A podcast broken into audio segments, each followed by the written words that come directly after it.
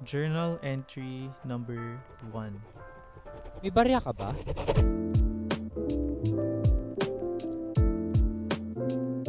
Hello everybody and welcome to Ibig Sabihin ng Meaning. Ang bibigyang kahulugan natin this week ay change. But before we proceed, paano ba tayo napunta sa change exactly? Teka pre, medyo na-intriga kasi ako dun sa title natin eh. Paano ba tayo, mm. paano ba tayo napunta dyan sa title na yun? May barya ka ba? Parang kung pinag-uusapan natin ay change, diba? Parang, Alphonse, parang obvious naman, diba? Ay. Ano yung connection?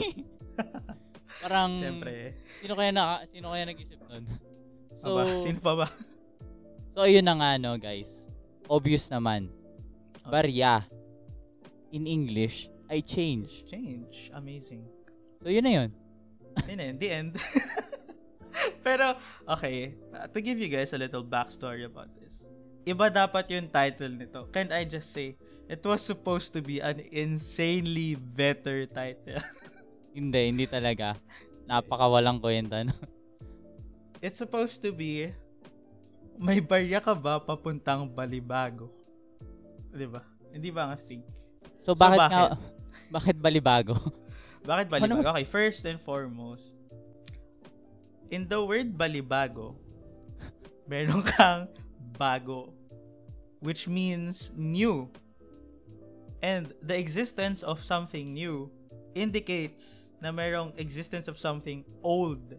Therefore, nag-change siya from old to new. O, diba? And, to add complexity to that, ang isa pang tawag sa Balibago ay complex. And that's because change is complex, diba? Isn't that so much better than this title? Masyadong, masyadong pilit talaga eh. Mas, mas trip ko yung ambag ko. Though, parang, parang pagkakamali ko rin ata yan. Tapos, merong nagsabi na ano eh. Sinabi, okay, no?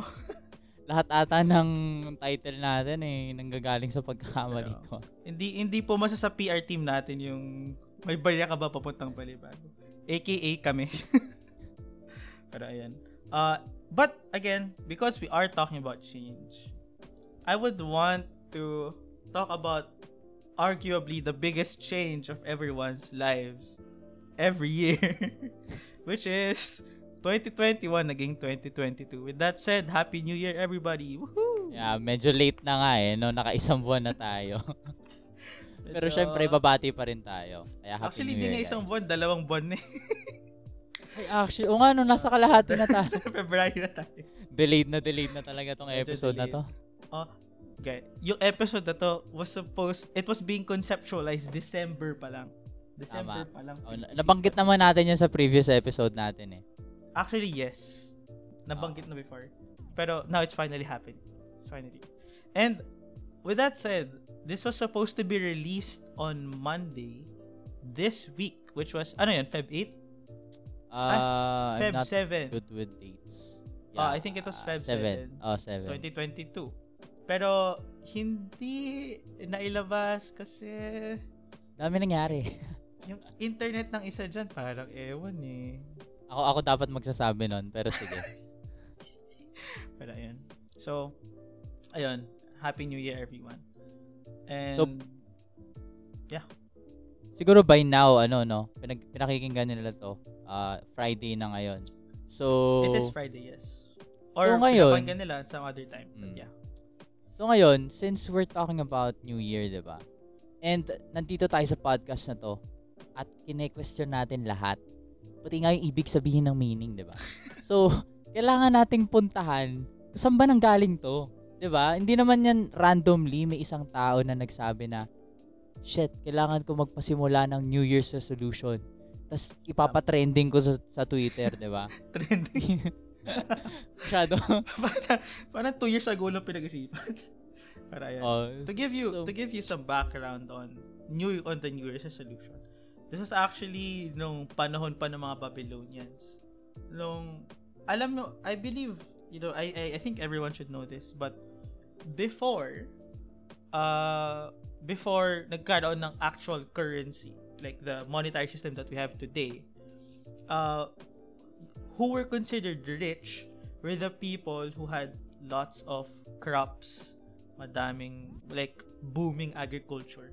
So, kaya, usually, yung mga uh, village captain before, mga village chief before, sila yung mga madad... You, they, they, they were the farmers. And it's very mm-hmm. sad, I believe, in our society ngayon, na ang farmers natin of today, sila yung considered poor. When before, Ooh.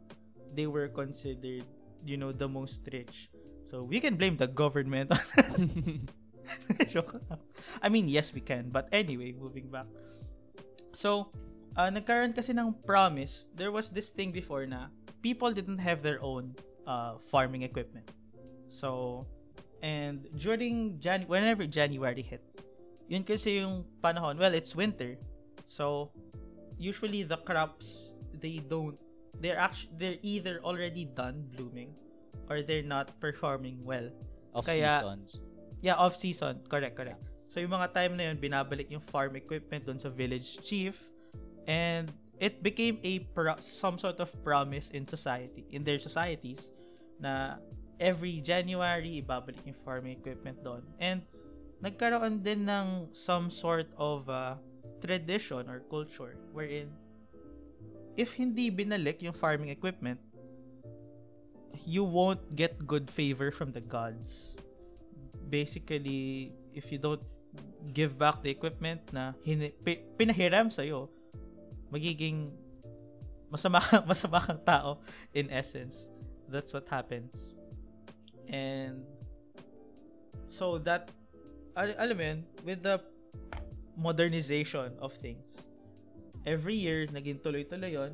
And as we progressed in the industry, no, paiba-iba yung nagiging promise. It became uh, borrowing, uh, returning farm equipment to perhaps returning other things until umabot na sa ano natin ngayon, which is trying to do things. I think I think it's poetic because dati it's about returning something na pinahiram sa atin. Ngayon, it's about a majority of it is about improving ourselves majorly. Ah, so like uh, uh, siguro to summarize na lang, no, more on sa promises tong ano, yung pinagsimula pinag pinagsimula ng New Year's resolution. Mm-hmm. Pero ito yung ano, uh, I think maganda rin na pagtuunang pansin.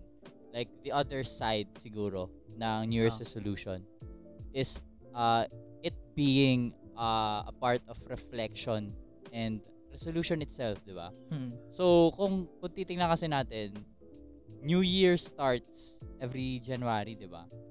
Ah. And, uh, yeah. Uh, January was actually, uh, siguro named after the Roman god, Janus. Hmm. So, si Janus kasi, ako, hindi, hindi ko sure kung aling god siya specifically. I'm bad with Roman stuff. So, okay. uh, pero like, uh, Janus is actually a two-faced god.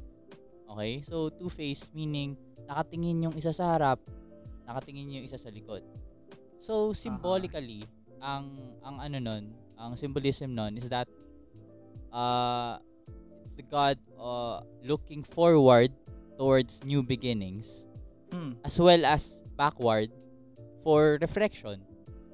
So parang ah. yun yung yun yung maganda doon, like siguro kaya naging tradition natin na na magkaroon ng resolution every new year ay dahil mm. sa God na to, since we're trying to reflect on the previous year and at the same time make promises, yun nabanggit mo kanina, mm. we make promises na mga babaguhin natin pag sa susunod na taon.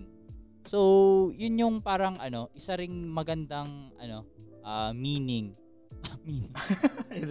yun yung yun yung isang magandang history siguro kung yun man uh, yung pinagmulan ng New Year's resolution. Kasi dito nga naman sa podcast na to, we give, we try to give meaning to everything.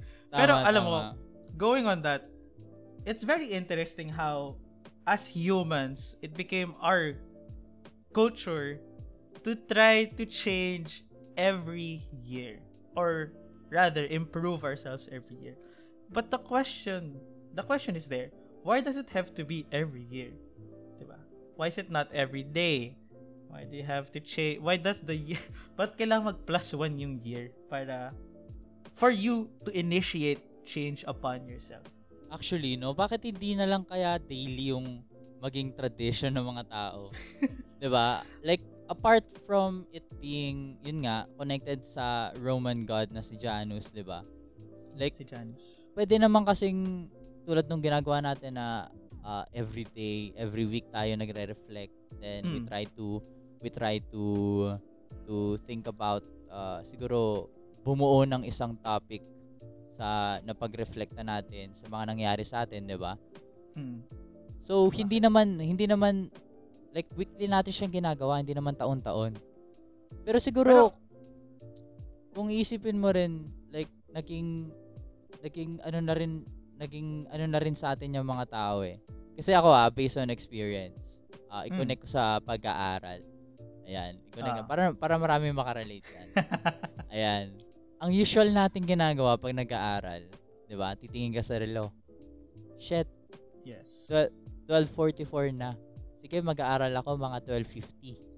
O kaya, sak- saktong one. Di ba? Yung mga, sa- yung, mga sak- yung mga saktuhan natin, nandyan yan eh. Ano mangyari pag lumagpas ah? Di ba, pag lumagpas ka, ay, sige, one fifteen na lang. one thirty. Hanggang sa hindi na makapag-aral, di ba? Hirap eh. Ganun talaga eh. Di ba, kung, kung titingnan mo, parang nandun yung katamaran ng mga tao mm. na I think isa ring rason kung bakit taon-taon lang tayo nagkaka-resolution. Daily occurrence. Actually, and aside from aside from that, siguro a good ano na din is I believe we talked, we've talked about this before. It's about having something to look forward to. Like, oh, I'm looking forward to the New Year's kasi excited na ako mag excited na ako mag-change.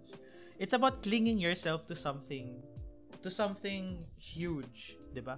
I believe there are some people. Yeah, na, actually tama. There are some people na ano eh na parang oh, excited ako for tomorrow. Bala ko na mag-ano. Diba? Actually, wait. Okay, ito. For example, ito. Kanina, we were like, eh, excited na ako. I-record yung podcast na to. Diba? But, for others, it can be, ah, excited ako siguro on Valentine's Day kasi may kadate ako. Or, ah, may ako sa crush ko. uh, na-all din, na-all din. Pero, ayun. It's about clinging yourself onto something what you think is huge. But then again, nagka- the- in in modern society ah in modern society there are a lot there's a lot that can be said about this when it comes to if if gusto mo talagang mag-change bakit bakit ano pa brr, brr. Ba't di mo simulan? Ba't di mo agad simulan? Gawin mo na lang. Why do you have to wait for the next year? Brr? Kasi that's ah that's something na kailangan din intindihin ng mga tao sa ngayon ah na there are some people that are looking forward to something. And yung mga ganun dapat hindi nira-rush. Diba? Yeah. Ikaw ba pag, pag pinilit ka gawin ang something na agad-agad na hindi mo gusto, hindi mo nakakapikon? Hindi lang yun eh. Kasi like, iba rin yung kapag gusto mo yung, like gusto mong gawin na siya. Oo. Diba? Meron own, kang no? drive. Meron kang drive para gawin siya. Pero kapag kapag wala kang like pinilit ka lang, let's say, parang wala ka sa mood gumawa. Tama. 'Di ba? Oh my god. Isa pa 'yon. And it's like may gusto gusto mo gusto mo siyang gawin, like genuinely gusto mo siyang gawin. Like hindi ka naman pinipilit, but it's more on pinilit ka gawin agad. Nakakawalang gana. 'Di ba? Oh, so parang actually, it becomes less effective. It becomes less effective yung balak yung or rather the the self-improvement that your change is going to give, if that makes any sense. Pero yun nga no, yun dun sa nabanggit mo kanina na uh, we tend to uh, attach it to something na huge, 'di ba? Na yes, we we value.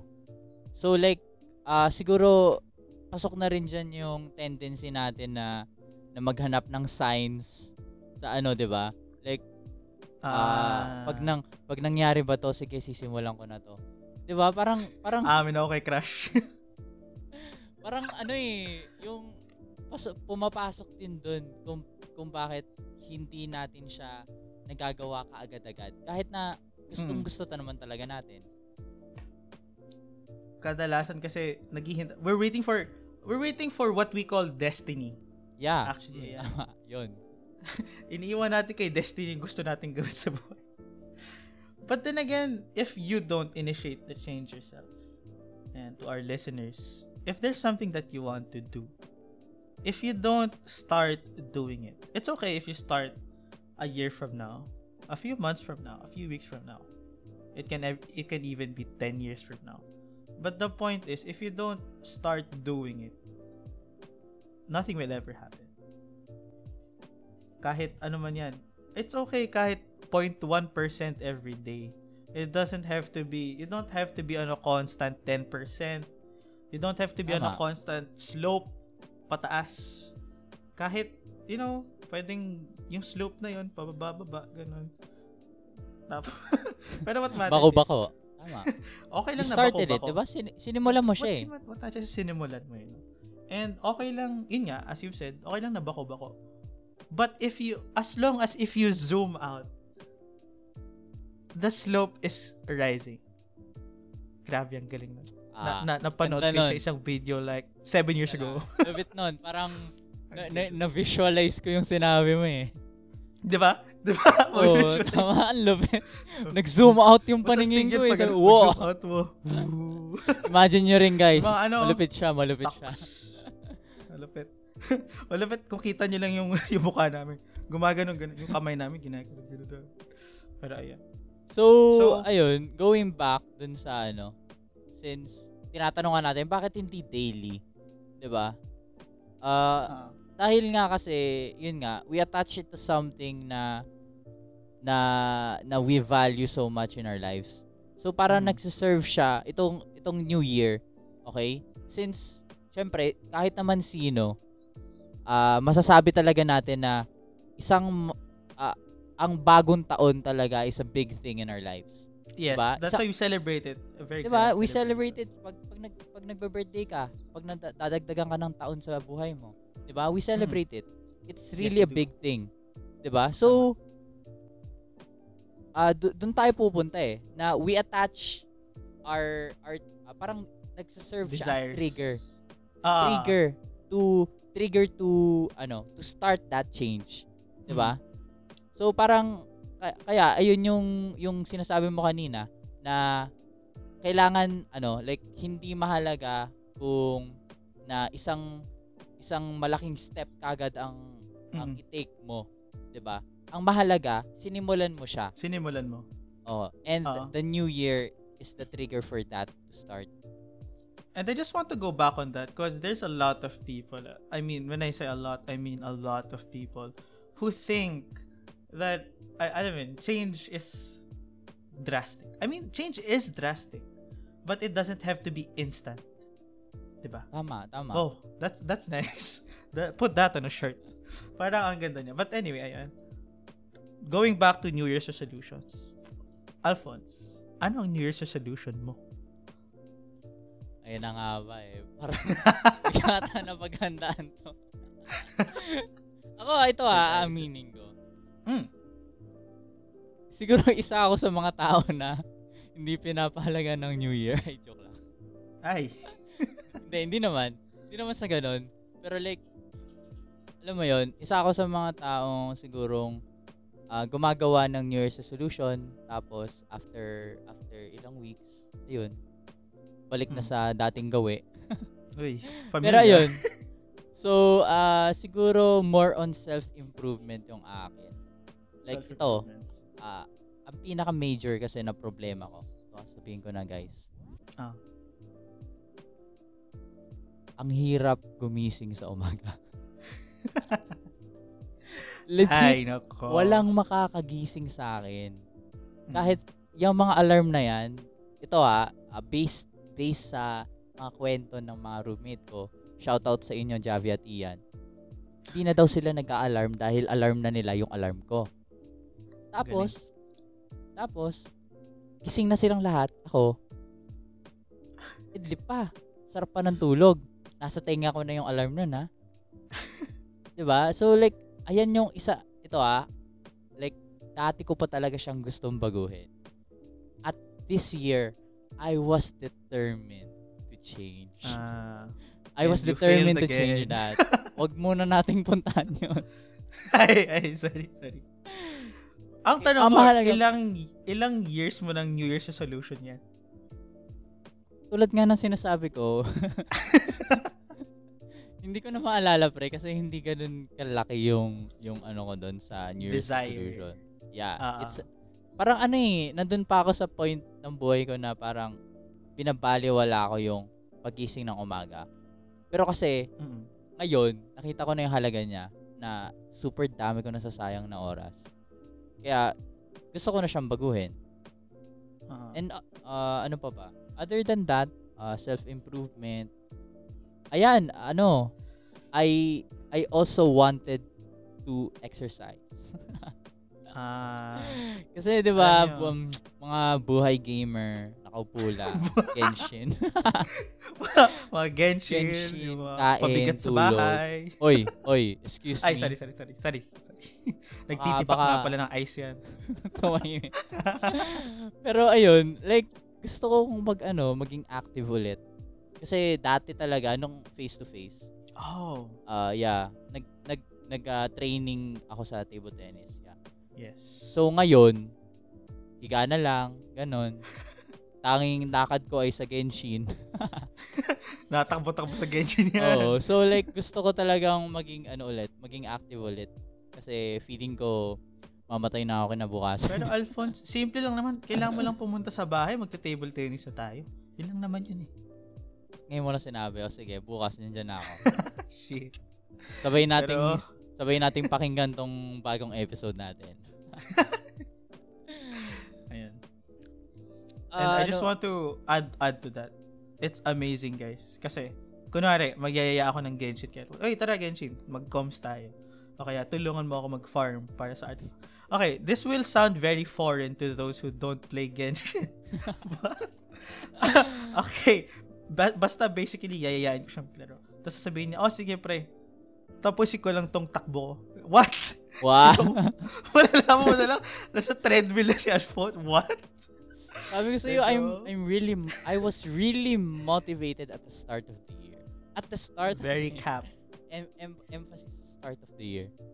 So, yeah, ano pa ba? Start of the year. Uh, ah. Nabanggit ko rin to sa previous episode. Uh, hmm. Yung about sa reflection sa pang-araw-araw kung ano, di ba? Yes, yes. At hanggang ngayon, hindi ko pa rin siya ginagawa. Pero anyways, ginusto ko talagang, ginusto ko talagang mag-journal writing everyday, ganun. Para kasing, like, uh-huh. shit, parang ang meaningful naman ang buhay ko pag nagawa ko yun. Yun yung, yung tingin ko eh. Okay. Ano uh, pa ba? Uh, other than self-improvement, hmm. siguro, more on sa relationships, ganyan. Kakajowa hmm. na ako this year, ganun. Charot. Oh. Manifesting. Manifesting. Pero ayun, ayun, hindi lang naman, hindi lang, when we talk about relationships, hindi lang naman, ano yan eh. Hindi lang naman romantic yan, di ba? So, like, yes, exactly. ano ba, uh, family, friends, ganyan. Uh, hmm. Ayun, kasi, uh, ngayong online, we we really get disconnected with our, ano, with our, with our loved ones, di ba? Yeah. Diba? Nagkakaroon tayo na sariling mundo eh, di ba? Kaya, uh-huh. ayun, gusto kong, gusto kong mabalik yung feeling na nasa F two F ako, dami kong, dami kong nakakasalamuha. Close ako sa everyone, di ba? So, ayun, yun lang. Sorry. Sorry. Bakit? Bakit ka natatawa? Bakit mo? Gusto mo babalik sa F T F, yung madami akong nakakasalamuha. Nung F T F naman, wala ka kinakausap. Teka lang. Hindi ko na. Wala ka din. Sabi, pinagmumukha mo naman na akong loner. Ay, sorry, sorry. Kaibigan naman ako nun. Ayaw, wala, wala. Pero yun. Meron nga naman tayo, ano. Uh, Pero that's something yeah. that I love about the relationships, at least at least that we have sa mga kaibigan natin. Yee! Pag kaibigan natin, kaibigan natin. You feel me? Hindi, hindi ko guess. Pag, alam mo yun, kasi pag, uh, let's say, pag naging kaibigan natin, you would say na, super, well, not really super, pero kaklose mo, alam mo yun, yung ah, so hindi like, ka ma... May term yun, may term yun eh. Ano ba? I forgot the term eh. Anong, anong term? Parang, close friend? Hindi, yung parang, yung, yung ibig mo masabihin, yung parang kahit hindi kayo mag-usap, pag nag-usap kayo, solid. Yeah. Oo, oo. Parang may diba? Connection. Oh, may tawag doon. Nakalimutan ko yung term. Kayo na lang mag-isip, uh, uh, mga audience. Paki-research na lang. Ayan.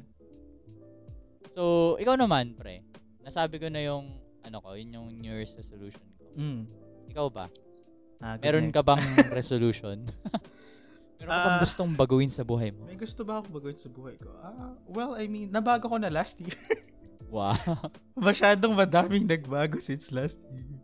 Uh, Pero wait lang, mali mali mali yung term mo eh. It's it's ay, nabago, not binago. Yeah. It's hindi mo sinasadya eh. Hindi ko sinasadya. Pero ayun nga, uh, ano, New Year's resolution. Siguro mine was the, my biggest resolution was to love myself. Wow. Oh my God. Sobrang deep nun. Grabe. Ain't that nice? Kasi, to those who know me, to those who know me, at the very least, or if you know me surface level, you'd think I'm e- egotistic and narcissistic. Kasi, like kung sinasabi, pogi ko, pogi ko, ganun, ganun, ganun. Pero, to those who no know me, alam nyo, alam nyo tingin ko sa sarili ko. Medyo hindi ko inaalagaan oh, ang sarili ko. Meron ka ng line eh, di ba? Meron ako line? Ah, gusto ko ay. Ng, ay. Mm, gusto ko ng Jollibee hotdog. Ah, uh, tama. Tama. Masarap yun. Tapos kailangan cheese lang. Ayoko ng mayonnaise and ketchup and everything. But anyway, going back to loving oneself. Ako kasi hindi ko, hindi mataas tingin ko sa sarili. I've, believe it or not, I have incredibly low self-esteem. And I'm not as extroverted as you think. Kaya nga ang dami nagugulat whenever nalalaman nilang introverted ako. Or yung M B, if you if you guys know your M B T I, my, yung akin is I N T J, which is introverted, intuitive thinking, and J, uh, judging. Uh, Ayan. And, bale, yun nga, introverted. Na kahit kahit president ako ng organization, kahit napa-active ko sa organizations, I'm introverted. It's very, di nyo lang alam, it's, it was hard for me to adjust. But, you know, deep down, I'm still introverted. But anyway, that's something yeah, that, not, not really I want to change, but I want to improve yung tingin ko sa sarili ko. Gusto kong makita ko yung sarili kong worth.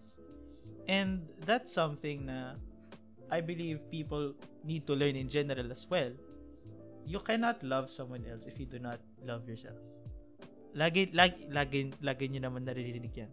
You can't yeah. value someone else. I mean, you, you can. You can. But if in the end, I, you get left alone, you, you will suffer. Very, very, very, very, very, very, very, very harshly. Pero yung yung New Year's resolution mo kasi pre, parang medyo ano pa siya eh. Parang general. Masyado malawak, 'di ba? Uh, uh, so, meron may meron ka ba? Syempre, napag-isipan mo ba siya mabuti like syempre meron niyang parang specifics kung paano ako hmm. makakapunta dito. Ah, kasi yes. parang ano yan eh, parang goal yung sinabi mo eh. Ah, diba? That's true. Okay, you make a good point. But now that I think about it, I do have like like quote unquote specific Uh, resolution such as this podcast. Ayan. Tama. This was I see. Ito yung uh, one of my resolutions na ginusto ko talagang matupad. Kasi nga as I've explained last episode, if you haven't listened to last episode, pakinggan niyo muna episode zero saka kayo bumalik dito para get some context. Kasi nga I, I lost my avenue of pinagsabihan ko of my sense of everyday. And I wanted to be able to have a venue again of na pwede kong pagsabihan. And it just so happened to be in the form of a podcast with this guy. And me. Not only And not only is this for myself, no, it just so happened to be ano, to be potentially helpful to other people as well. And isa din naman yun sa mga lagi, what I personally enjoy doing. I, I enjoy helping others. Kaya sa mga ano dyan. But alam nyo yun, kung di ko kayo matulungan, I'm sorry. Please don't be mad. Pero ayun, ah, resolution number one, this podcast. Resolution number two, I guess, it's to spend mm, more like appreciate yung what I have right now. The relationships that I have, I yeah. should cherish them way, way, way more. Uh, yung mga meron ko dito sa bahay, yung family ko, yung yung organization ko, alam mo yun? Because these are all things na they they're they're they're fleeting. They're just slowly fleeting away. Tingnan mo, three years from now, wala na ako sa school. You sure. Know, Ay. Actually, I, I don't think I'll still be in school. Sorry, kasi sorry. Bala ko nga pala mag postgraduate degree. But anyway, uh, three years from now, I won't be in La Salle anymore. I mean, I won't be in the four-letter school anymore. Sure. And, ano ba? Huwag mo ang ginagawa. And, uh, kasi ako ayun, hindi eh. Mawawala na ako sa organization ko. Mm-hmm. But another thing to remember is, as a, again, nabanggit ko I like helping people. Gusto kong maiwan yung legacy ko sa wow. mga organizations na pinanggagalingan ko. So, Ama. Pangalan ako ba organizations na? Ilan, bilangin mo na lang, bilangin mo na lang. Dalawa lang, dalawa, dalawa, dalawa lang naman sila. Yung talagang buong puso kong minamahal na organization. Wow. Na, sige, shout, shout out, out sa, sa mga hindi. Shout out sa mga hindi ko minamahal na organization. Shit. Ay, wala na pa. Pero eh, Syntax and P S M E, ayan. My two first loves or in organization sa sa stay ko in college. Uh, gusto kong mag-iwan ng positive impact doon. And eventually, uh, siguro, di ko alam ah, baka makita ko yung worth ko. I might be able to appreciate myself more if nakita kong malaki pala yung nagawa ko para sa organization ko. So that's resolution number two. Resolution number three is same as you. Well, this was your resolution number one. But number three ko to is fixing my sleeping habits. Hindi niya lang alam. Ang body clock namin ni Alphonse, hindi Amen. siya nag-exist. Ah, uh, Gian, anong oras na ngayon? It's one a.m. And alam nyo ba, kakagising ko lang two hours ago. Ako? Di pa uh, ako natutulog simula. Diba? Medyo, medyo ano yan. And, well, considering nga na meron akong heart disease, dapat maayos talaga. Dapat maayos talaga itong sleeping, sleeping pattern ko kasi, alam, baka madedo na lang ako isang araw. But you know, I take my medicine. And, di pa naman ako dedo in my twenty-one years of life. Somehow, somehow. Pero ayun, those are, I guess, my three like steps to loving myself. And meron pa ba akong New Year's resolution? Wala na. Mer- meron ka bang Ay. New Year's resolution na, I mean, I'm not, I'm not saying na super focused. I mean, siguro, hmm. siguro nga, like this year, you made it so that naka-focus ka muna sa sarili mo. Pero meron ka bang resolution na like naka-focus naman sa iba or ah, naka-focus yeah, sa iba. Hindi naman sa iyo, ganun. I mean, hindi pa ba sapat yung gusto kong tumulong sa iba? Hindi naman, hindi naman for others 'yun. I mean, yung ultimate goal ko, yung ultimate goal ko. Hindi ko alam yeah. kung nasabi ko na sa iyo, pero yung ultimate goal ko sa buhay is pag namatay ako, pag lumipas na ako, magkaroon ng documentary tungkol sa akin. Sabi ko na ba yun?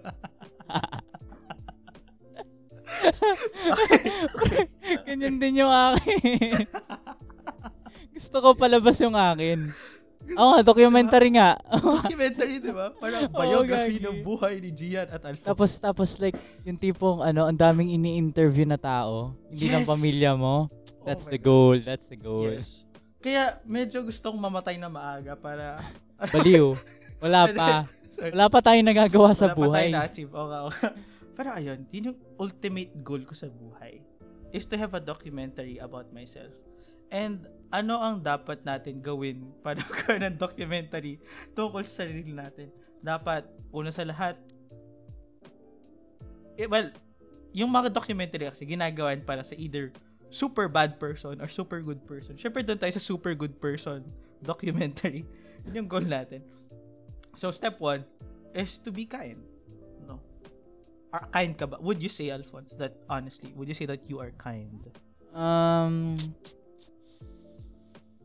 Tanong mo na lang sa iba.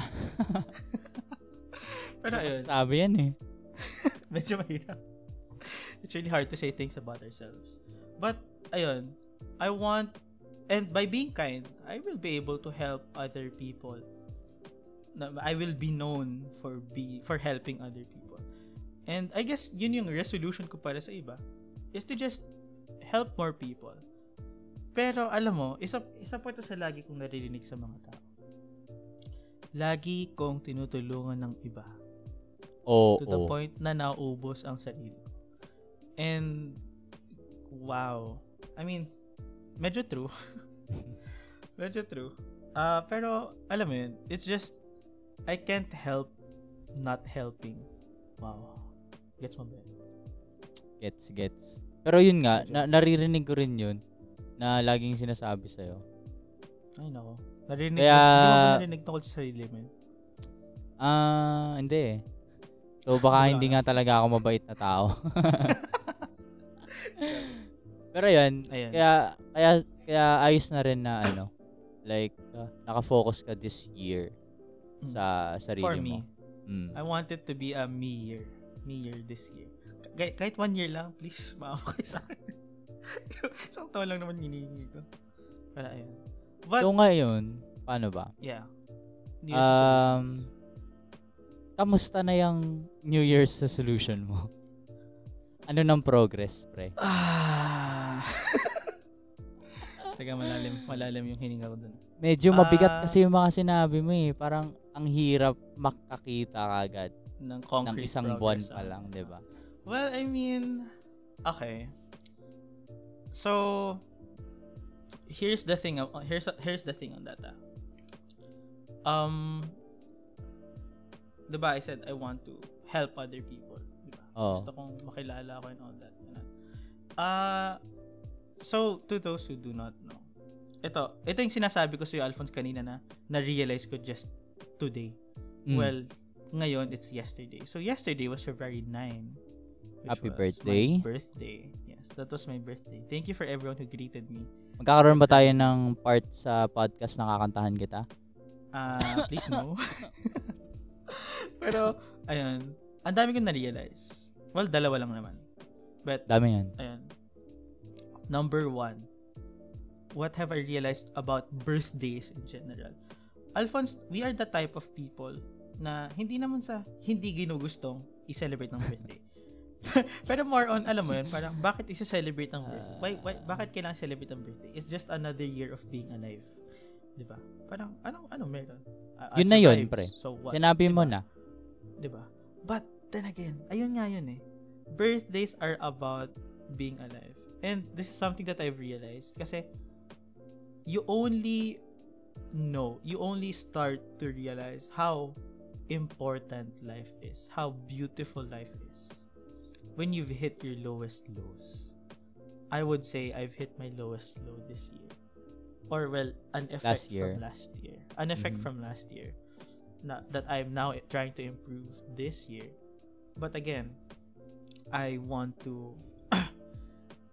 I, I've realized how important staying alive for another year is. How important staying afloat for another year is. And a lot of people tend to overlook how important life is, diba? Mm. No daming tao nagsasabi na staying alive isn't merely enough. You need to do more. But what's so wrong in just being alive? Kasi people are so overwhelmed with so many things na you forget you forget to live. You forget to you forget to think about yourself. Sobrang babad ka sa academics, sobrang babad ka sa trabaho, na kinakalimutan mo na sarili mo. So it's always nice to celebrate a birthday, to congratulate yourself for being alive. Napaka- para siyang ano eh, parang, mm. para siyang, ano ba to? Like, it's a one day in your year kung saan yes. sa sarili ka dapat tumingin. Diba? Dun, dun ka muna mag-focus. Oh, yeah. yes. Kasi yun yung nakakalimutan ng tao eh. Hmm. Like, they tend to do things na, like, siguro, ayun nga, uh, yung academics mo naman para sa sarili mo. Pero, hmm. like, hindi mo na naiisip yung sarili mo. Magawa ka lang ng mga bagay na that you are usually doing, diba? So, I think this, uh, every birthday, uh, we need to, ano, see kung gaano kahalaga yung sarili natin. Diba? Dun muna tayo mag-focus uh, sa araw na yun. And, ayun nga, na, uh, narealize ko yan nung magdi-dinner, when we were about to eat our family dinner. Shoutout sa carbonara na nanay ko. Ay, gusto ko rin yan, tita. Masarap ang carbonara na nanay ko. Very... very divine. But anyway, I, I'd like to thank my family for celebrating my birthday with me, to my friends for celebrating my birthday with me. Again, uh, we tend to forget to take care of ourselves in one day of the damn year. Yeah. And actually, nabanggit mo sa akin yun earlier today, which was birthday, dapat wag ka muna mag-akats. Kung naalala mo. Oo. Sabi ko nga, 'di ba, dapat i-implement sa mga school, sa school. Na pag birthday mo, 'di ba, exempted ang estudyante na mag-aral. Walang walang A C A D S, walang exams, walang ipapasa, 'di ba? Tapos tatambakan kinabukasan. Tama. Ay, pero ang problema kasi doon, pag inimpose yun, lahat walang pasok buong year. Walang tayo no, no, I mean, yung estudyante um, lang naman. Just for that student. That student only. Ang grabe, ang special yeah. naman. 'Di ba? Pero ayun nga. So, nabanggit mo yun, di ba? And, sinabi ko, hindi pwede babagsak ako sa dalawang subject. kasi, kasi nga, nag-asikaso ako ng group projects. But mm. after that, after that, na-realize ko kung what you meant. I should take care of myself. Which I did promptly after. Kaya, after mo sinabi yun, pagkatapos namin, ayos yung group project namin, nag-Genshin na lang ako. Akala ko, naligo ka na eh. Uy, naligo ako. Naligo ako bago mag-dinner. Ah, diba? Wow. Self-love. Wow. Pero, first time. thank you, thank you. Nag-Genshin ako, natulog ako, humilata ako, nanood ako ng mga Pokemon video. I love Pokemon. And, ayun, I just try to enjoy the rest of my day. Mm. So, that's that's number one of the things I've realized on my birthday. And number two of the things I re- I've realized is, this is very humbling. Very humbling and very sweet. I have realized uh-huh. kung gaano kamahal ng mga tao. Mm. Oh. Mm. Sheesh. Medyo nakaka- It's it's kind of nakakahiya na banggitin. Pero na-realize ko kung gaano kamahal ng tao. And kasi isipin mo ba naman uh, like, for this is the fourth birthday in a row or third in a row na may video na may Aww. surprise na may surprise para sa and I don't know how how that happened. Hindi ko alam kung anong ginawa ko sa mga tao. Honestly, I don't know what I what I'm doing na na ginugusto ng mga tao gumawa ng mga ganun. Kasi I mean ako naman, I would do that. Pero, alam mo yun, hindi ko siya gagawin for, for, for a friend lang. For a friend. Like, okay, Alphonse, tabi, hindi ko to gagawin para sa'yo. Like, hindi ako mag-initiate na, okay, guys, guys, medyo, gawin tayo video para kayo. Medyo isang oras din ako bago ako nakapagsalita dun eh. Sabi ko, di ba, walang, ano, walang take one, take two. Walang take one, take two. Oh, pero isang oras, isang oras ako nakatingin sa screen. Pinapanood yung mga videos ng mga nakapagpasa na. Joke. Pero ayun nga eh. It's it's very I wouldn't I mean I would do. Sabi natin may may isa kang kaibigan nagsabi gagawa gawa ka ng video. I would I would do a video. Pero I wouldn't initiate it on my own. Kaya I don't know what I've done for for myself for to other people para gawan ako ng mga greeting video na one hour long, twenty-five minutes long. Ito ah. O kaya ah siguro, like, you're just naturally kind. To the naturally point... kind. Wow, ang ganda nung combination, yeah. Di ba? Pero you are just, you're just that kind. To the point na hindi, na iniisip mo na lang na it's just natural na ito yung ginagawa ko. Pero, ang laking impact nun sa ibang tao. Dahil, maybe it's not something that they experience that regularly. Pero pinaramdam mo sa kanila. Oh, shit. Grabe yun. Wow. I felt that. Thank you, man. Thank you. Nabanggit din yan sa isang video dati. Hey! I did not watch that video. Gusto ko lang sabihin. Pero, naalala ko lang din kasi na parang uh, one of my... When I was working in Syntax before, one of the new officers at the time, sinabi na, nung birthday ko, uh, when I was greeted, thank you daw kasi na-feel niya na welcome siya sa Syntax. Mm. And apparently, uh, na-feel niyang welcome siya dahil ang bait ko daw. Hello. paano, paano? Mabait ako. Ang alam ko, nag-iingay nga ako. Gusto lang namin na members. Ay, joke. Gusto lang namin na members. Guys, please, bilhin na, kami ng la- bilhin na kayo ng lanyard namin. Pero ayun. Um, it's, it's very humbling, no? And very, again, as I said, very humbling, very sweet. Mm-hmm. Na I've done so much ng ganito na ginagawa na ako ng mga mga special na things like these. Mm-hmm. And I think uh, again, having to realize these things is a step forward in loving oneself. Because you have to know what you've been doing and you have to know what you've You need you need you need to acknowledge. You need to acknowledge. Yan, you need to acknowledge yourself. You need to realize kung gaano ka how worth it, how worth it you are. So yeah, I, I believe I'm worth it. nabanggit nabanggit mo to kanina na tipong ayun nga. Kailangan mo munang like malaman kung ay ano tawag dito. Kailangan mong bigyang bigyang halaga kung anong meron ka ngayon. And yes, that's actually what you just did. Diba? Uh, Kasi, wow, nakita mo, like, hindi lang siguro yung, kung ano yung, uh, kung ano yung, like, hindi lang sa sarili mo ka nakatingin eh. Kasi nakita mo rin kung ano yung nagawa sa'yo ng ibang tao, kung ano yung meron ka ngayon, diba? So, uh, I think that's a really uh, big step dun sa goal mo this Dream year. Of self-love, no? Yeah. Ayan. And again, gusto ko lang ulit mabanggit na I, to those na nakapag-iwan ako ng positive impact sa buhay nyo, no problem.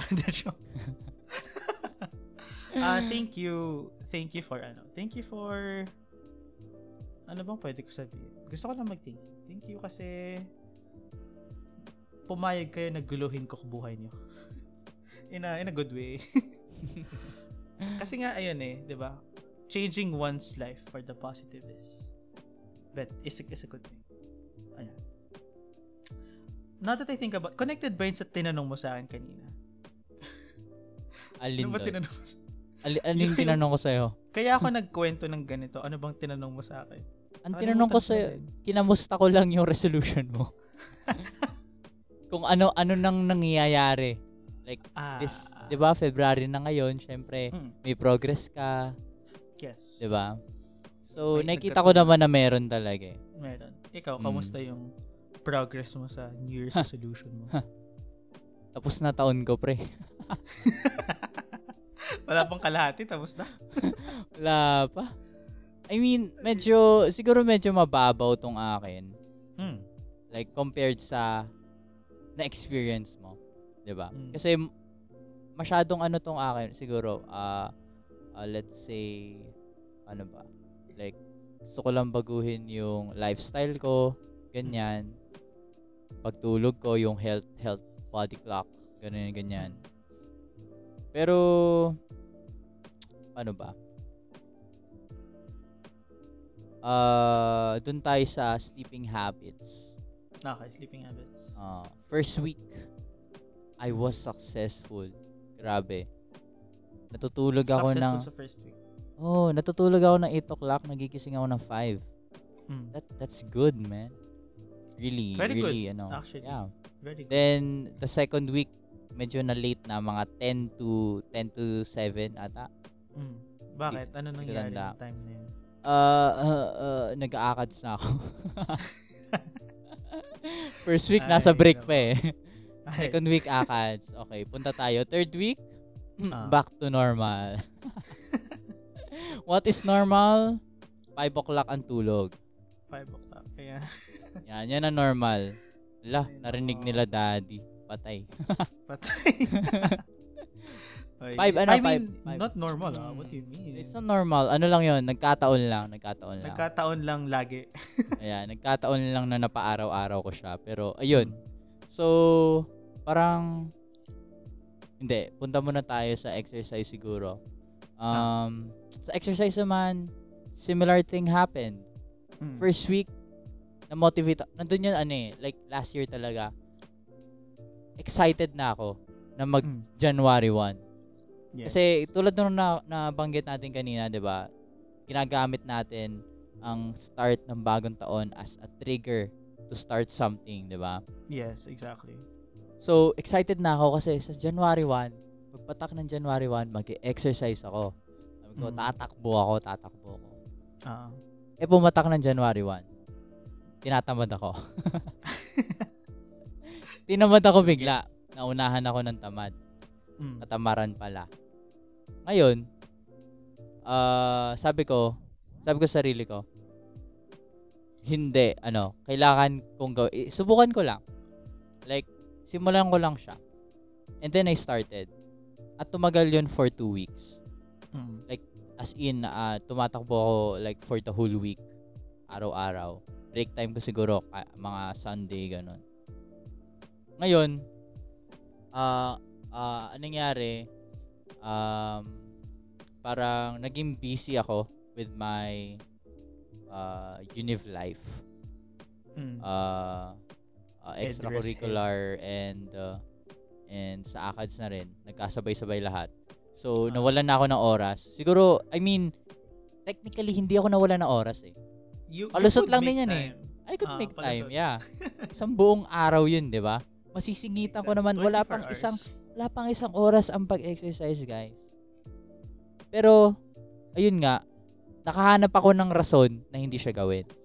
Ay, nako, bad yan. Yeah. And that ended. Until now, hindi pa ako... hindi ka nakakabalik ba? Hindi, hindi pa ako nakakabalik.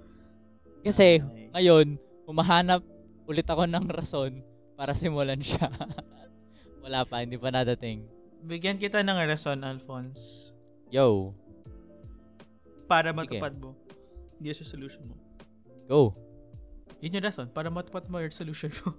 Hindi pa ba sapat yun? Hindi. Hindi sapat. Sorry, sorry. Uh, uh, kasi para bumatak ka at uh, pero wala ka namang ibabatak eh. Wala ka namang taba eh. Yun yung problema.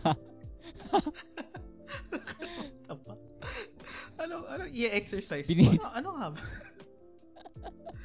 Muscle spray, ano ka ba? Anong, hindi naman, ah, hindi naman yun yung point na pag-exercise eh. Bakit taba ang pinapansin mo? Correct. Anyways, sorry. Okay, so move on tayo sa relationships. Hmm. Hmm. Um, wala pa rin akong jowa. Same. Uh, ano pa ba? Um, siguro, uh, um, pinaka, paano ba? Like, ang pinaka na ano ko tal- siguro dito na improve ko is w- when it comes to friendships. Ayan. Mm. So, dahil natapos nga yung, yung S E M, di ba? Mm. Nakatapos lang na first S E M namin nung January. So, uh, nagkasunod-sunod yung mga gala na ano, nagkayayaan, ganyan. So, medyo kalat-karin eh. Oh, kalat-karin ako eh. Like, yayain nyo lang ako. Gee! Basta malapit uh-huh. lang eh.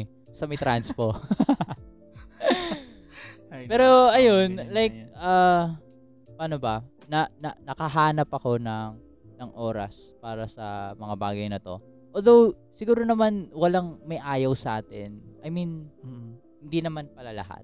Pero, majority of us would like to hang out with our friends, di ba? Especially ngayong, eh, no? oh, ngayong online. Diyos ko, tuyot na tuyot ka sa bahay. Walang ginagawa. Aral lang. Aral? Aral? Ah, ha, oh, oh. Aral. Aral. Aral ang alam nila, Gian. Aral. Masipag tayong estudyante. Hindi tayo Ama. nag-genshin ng seven hours straight. Hindi. So, sa first month hmm. ng pagsubok ko na gawin ang resolution ko, syempre nagkaroon din ng realizations na parang ang hirap pala talaga. Ang hirap. Like, siguro naging issue ko na rin to. Kaya, kaya sinasabi ko kanina na hindi ko ganun binibigyang importansya ang New Year's resolution. Mm. Kasi never in my life nakatapos ako ng isang buong taon na, na naging successful yung resolution ko. Mm. Like, di talaga. So, parang na-realize ko lang na kunyari, sa sleeping habits, sa pag-exercise, ah, uh, ang daling, like, kapag, ah, kapag tinamad ka na talaga, ang daling makahanap ng rason para hindi mo siya gawin. Like, uh-huh. sige, di ba sinasabi natin kanina, uh, uh, if you don't have the will to start uh, changing, di ba, it won't happen. It will never happen. Uh-huh. Nasimulan ko naman eh. Nasimulan ko siya. Ang wala kong will, is yung ipagpatuloy siya. Hmm.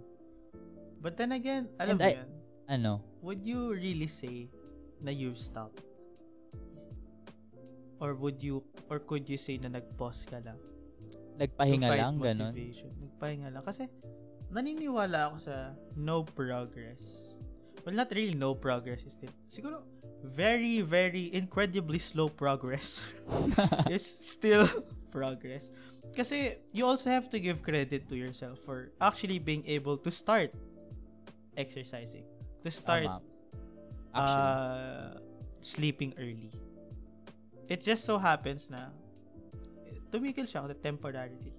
So long as naman nasa isip mo na gusto mo pagawin, balak mo pagawin, it's just wala, hindi mo lang mahanap yung motivation mo. I believe it's still okay. Kasi people tend to downplay themselves a lot sa mga ganyan.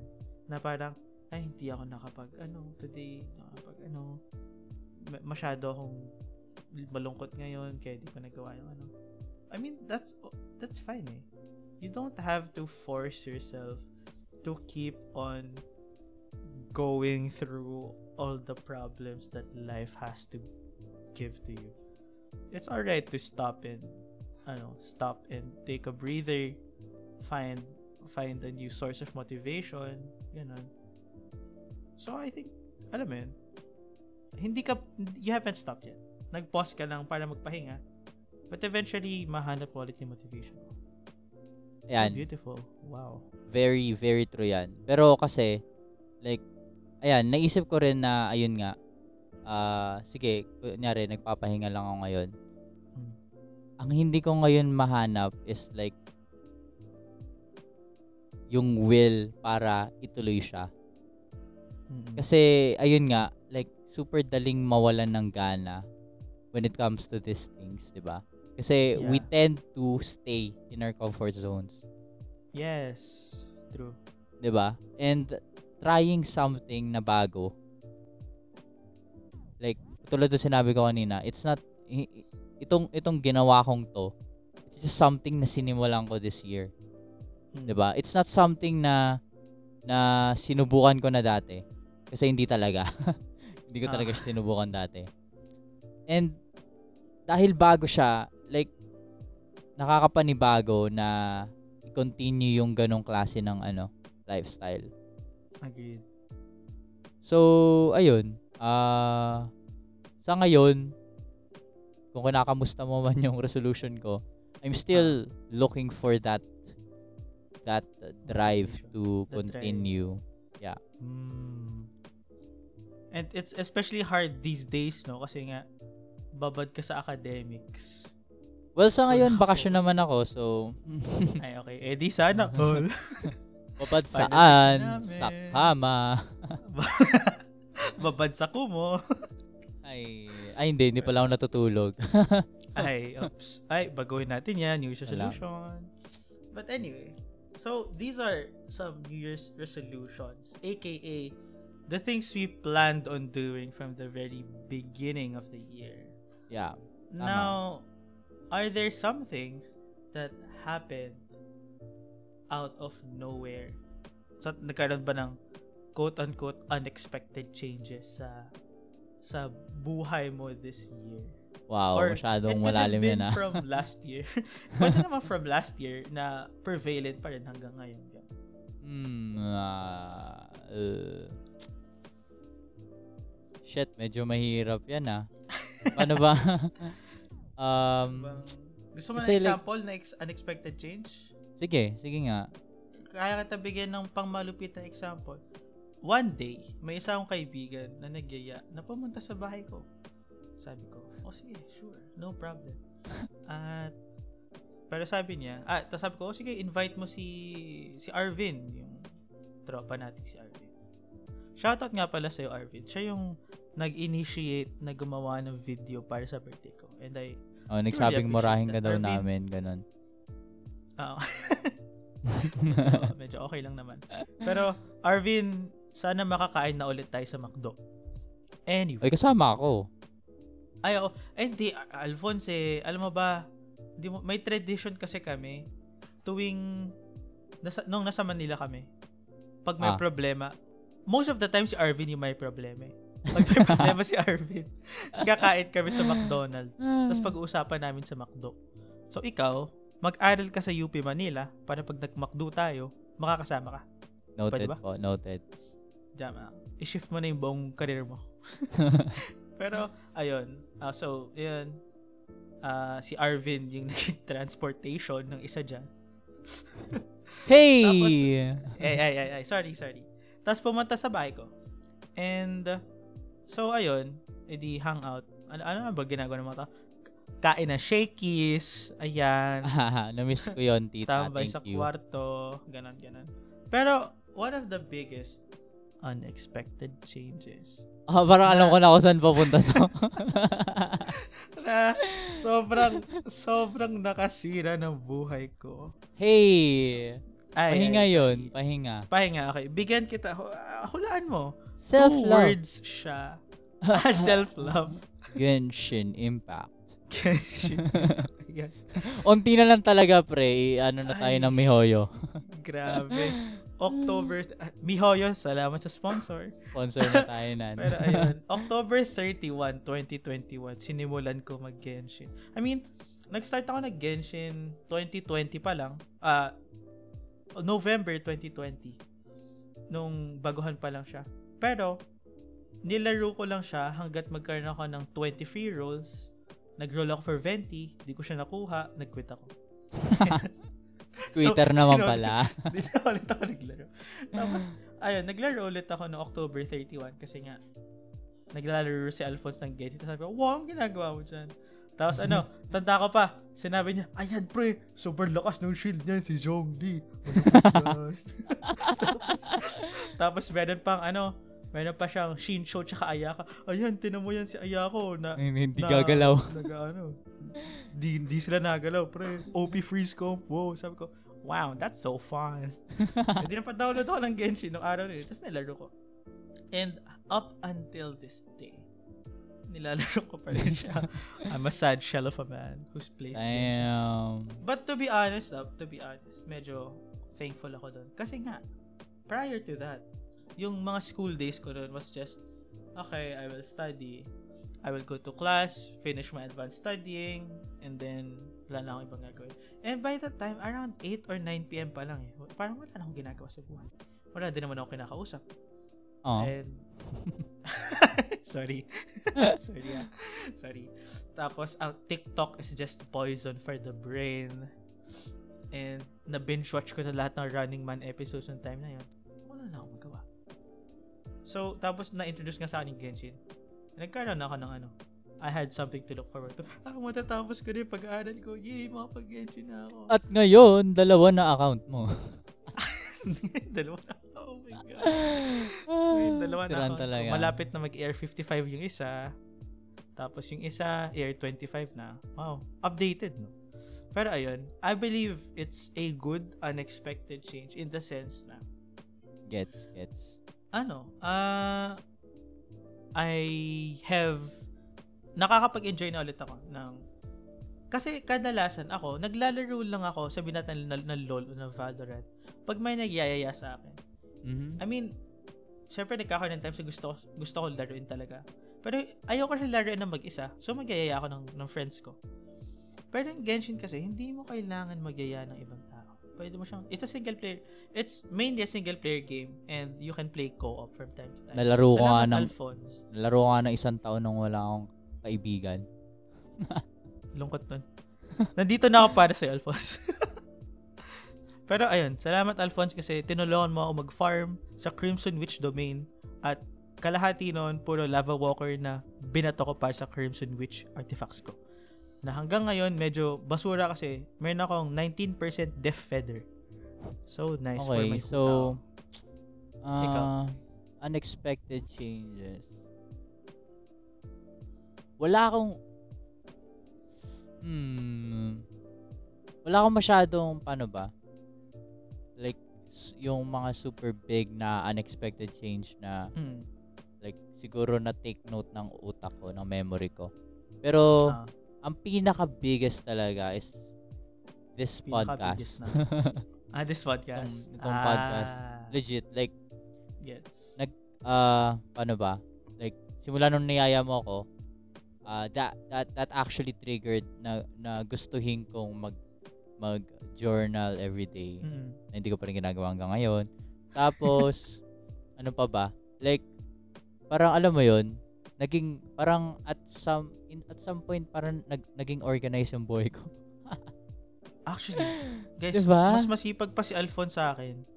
Feel ko, feel yun yung nafi-feel ko. Ah, pre, wag mo naman ako minamaliit. Ah, uh, pero ayun, like ah uh, paano pa? Kasi ang sa ngayon ang pin like yung naging nung nung before kasi mag-start yung bagong taon, syempre hmm. nag-look back ako sa sa previous year. Then yes. na-realize ko other than my ACADS, other than yung pag ah uh, uh, ayun, actually ACADS lang talaga. Council works, ganyan. Napakawalang kwenta ng mga ginagawa ko sa buong buhay ko. Ay, grabe naman. Like, super... ginagawa sa sarili mo? Like, parang, alam mo yun, uh, ang dami kong nasasayang na oras for for stuff na, mm. na, hindi ko naman sinasabi na walang napapala kasi, syempre, napapala pa rin naman yung, ano diba, happiness, diba? Ma, may napapala so, pa may napapala pa rin naman. Pero, ayun nga, nasobrahan ako doon. So, uh, this year, uh, wala lang, na super ganda na nadagdagan yung mga bagay na ginagawa kong meaningful sa buhay ko. So, and it's ayun. Not only that, eh, no? It's not only that it's meaningful. It's also the fact na it's something that you want to do yourself. Mm, so, tama. Hindi ka tatama. You, you don't feel forced doing it, diba? Yeah. Kahit ako, actually ako, diba? I'm in the middle of a hell week. Hell week ng Univ ko. Pero nandito, nandito kami nag-record ng podcast. And it's not because we have a job to do. Yeah, but it's, it's because we have something that we want to share. It's and, yung ano eh, like the yung uh, yung yung kagustuhan mo na gawin yung isang bagay. That itself is a drive para ipagpatuloy yeah. mo siya eh. Oo. Uh-huh. Diba? Actually, hindi rin. Pero nabanggit ko rin kanina yun eh. Like, gusto oh, ko naman mag-exercise, di ba? Pero hindi pa rin ako makapag... motivation. Yeah, ayos pero, mo nga sa nito. Sige, kalimutan niyo muna yung sinabi ko kanina. Gulo kong tao. Pero ayun, uh, again, uh, that's good, no? Mabuti pala, mabuti pala nasa Discord call tayo. Ah, mabuti ni Aya mo ko. Pero ikaw ba? Mabuti na tabi. Oh. Other than that Genshin Impact story, ano pa ang unexpected change? Kasi feeling ko, like, sa sobrang bigat ng New Year's resolution mo, like, I, compare it to me na gusto lang mag-exercise at magbago ng sleeping schedule. Parang oh. dami mong napagdaanan. Hmm? I mean, parang ganun. Like, so, siguro for this year ba, meron bang... meron bang unexpected changes? Mga tipong may nagyayaba sa yung maglaro ng bagong laro, ganun. Char. Ah, hindi. Wala. Ikaw lang yun. Wala. Special ka. Okay. Pero, okay. This is this is something na I've been telling you for the past few weeks. About time, bro. uh, just for your reference, uh, listeners, mga, kung may listeners man dyan, please makinig kayo. um, may may kunento kay Alphonse prior and uh, sinabi ko hindi ko siya ikakwento hanggat hindi natin i-record podcast ito. Kasi this this episode nga is about change and this is a very very change a very very change a very very big change at hindi me. Scripted tong podcast na to at hindi scripted at all at, at all, all no. at all pero I just go. Pero ayun, okay. So, this change that I'm talking about. I've, on the journey of self-love, on, and nabanggit ko nga, I lost my venue ng pinagsabihin ko of my, my sense of everyday. I've lost my sense of everyday with someone. I have tried actively. Whoa! Looking for a someone. You know where this is going. Nabang, nabanggit ko kasi before kay Alphonse na may kinakausap akong someone. And nakilala niya yon. And Alphonse, here, I'm gonna break break it to you right now. Hindi na kami nag-uusap ngayon. Oh. And it's very, and again, on the time na dapat natin i-record, which is Saturday, dapat may ikikwento ako na iba naman. Pero ngayon, hindi na. Kasi nagbago na ulit ngayon. This is very interesting. Okay, so, kwento ko na ngayon. I have tried, January thirteenth, twenty twenty-two, sinubukan ko ang dating apps. I have... Tried. What? Teka lang. What? Teka. Whoa! Oh, that's so funny. Ikaw ba yan? Wait lang. Nakita niya ba mukha niya first doon? Hindi nakita. What the hell? Ah, so, diba? Yung tipo diba? Ng tao na like super against na ganyan. Tapos ngayon, mababalitaan na unahan mo diba? Pa ako. Diba? Hindi naman, hindi, even I wouldn't have ever thought about it. Like parang, oh si Gian, nagamit ng Bumble, Tinder, na, na. Pero ngayon, this year, I, I did try it out. Ayan, I did try it out. I'm still trying it out. But, pero again, ayun. Medyo na, me, medyo in-expect ko na siya nung sinabi mo yung actively. Parang, shit, shit. Medyo, alam mo na, no? Oh, gets ko pero, na yan. Let me ask you, al- do you know how their system works? Alam mo ba kung paano gumagana? Ah, uh, depende anong app. May difference ba? Oo. Oh. Mas alam mo pa sa akin? Hala. Sino, sinubukan mo na ba? Hindi pa. Ay, hindi. Nung, real, mi- real talk. Nung minsan, real. Like, hindi hindi para sa akin.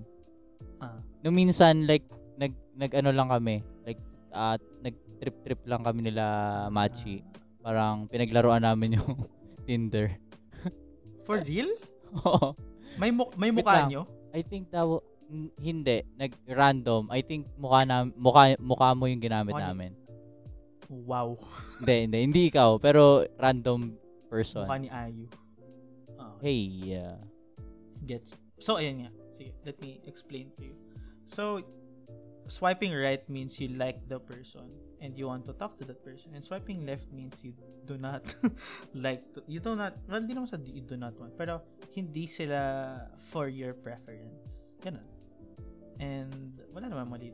But anyway, ang isa pang ano doon is, if you've if someone swipes right on you, means someone likes you, magpapakita doon sa, there's a category wherein uh it's funny, in in in Bumble it's called the Beehive or something. Ooh. Tapos sa Tinder, I don't know, the Tinder Hive, hindi ko alam. Pero pero ayun, uh there's there's gonna be this category na magpapakita yung mga taong nag-like like sa'yo. Sa'yo. Mm-hmm. Mm-hmm. But hindi mo sila makikilala unless you have the premium version of these apps. which, which is, you know what premium, may bayad. And sino ba naman, sino ba naman tayo para magbayad para sa ito? Uh, ang pera namin para sa Genshin Impact. Only. Tama. Tsaka sa pagkain. Pero, you know, mainly Genshin. Again, so, yung, bale, you won't see the name. So, how will you know kung sino nag-like sa'yo? They, may picture. But this picture is pixelated. Pixelated yung pictures na to. So, it's just to give you an idea of when you're Ooh. Swiping, baka potentially makita mo yung person na yun. And you can, ano, you can mayhaps uh, swipe right on them or swipe left on them in the event na nagpakita sila sa feed mo. And it's very... At ito, again, the, I nabanggit ko yung mababa self-esteem ko. Diba? And I will tell you right now, upon installing...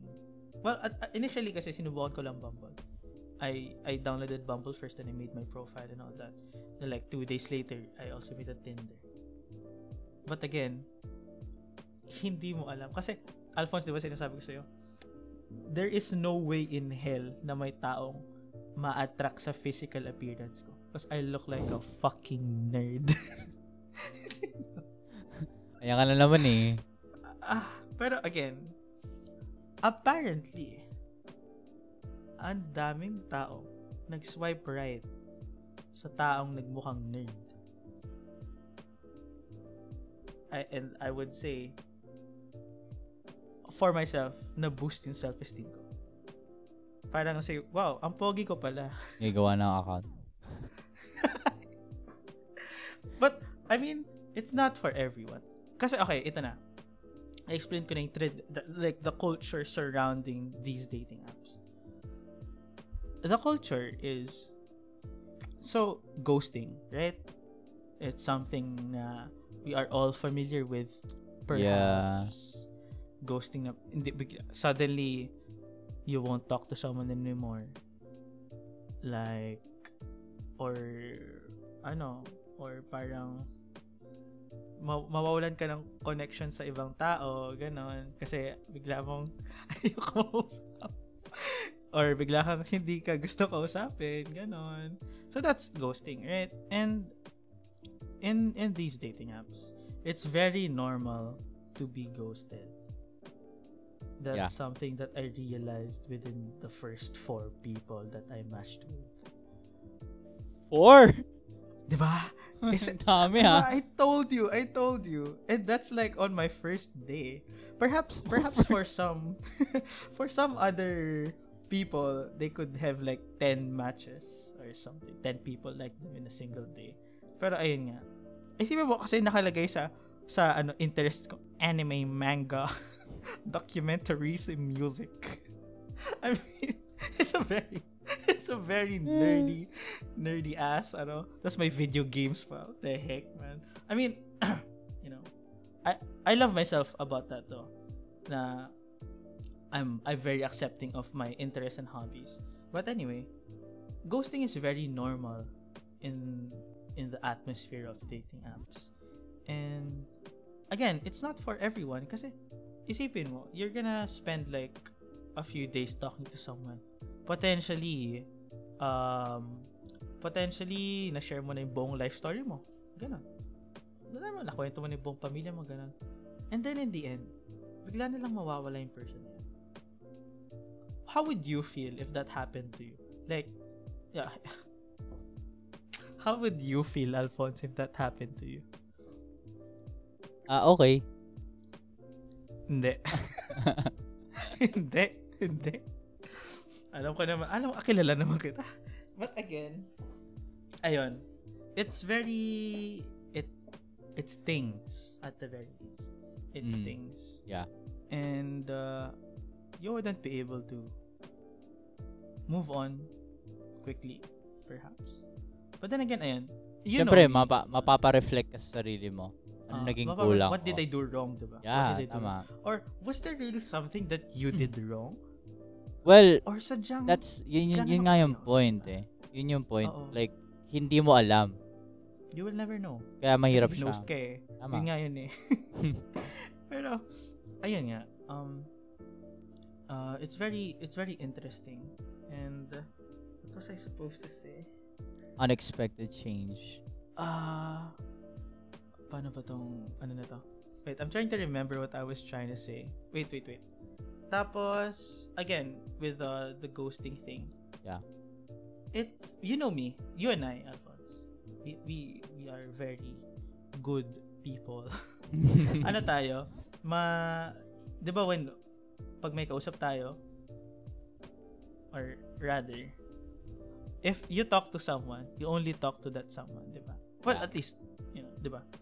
So, when I talk to someone on that app, tapos umabot na sa ibang sock niya. Uh, inaano ko. I uninstall the apps. Mm. Mm. Tapos, what happens, I, you know, talk, talk, talk. Tapos, tapos well, it happened. Bigla na lang nawala. So, it was very confusing for me. Very confusing, very humbling.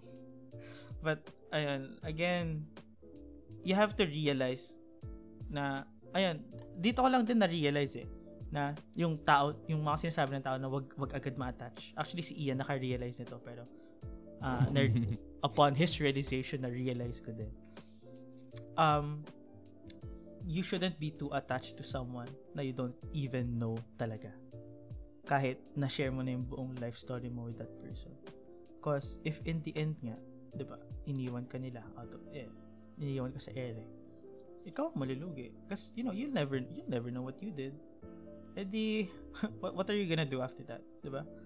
You download the apps again and you keep on swiping. it's, it's, it's very, again, it's, it's a very big change for me. In the sense na, what, what the heck? Would, w- would you have foreseen na gagawin ko to? Hindi. Hindi, diba? Hindi talaga. Pero, pero ayun, I tried it out of curiosity. Kasi hindi mo lang alam. I, I, actually, well, medyo, f- nang, it's out of my own volition. Kasalanan ko din naman. Kasi, sinasabi ko lagi doon sa ano, sa, sa G C namin, penge jowa, penge jowa. Kung bibi, pa-birthday nyo na sa akin, jowa, salamat.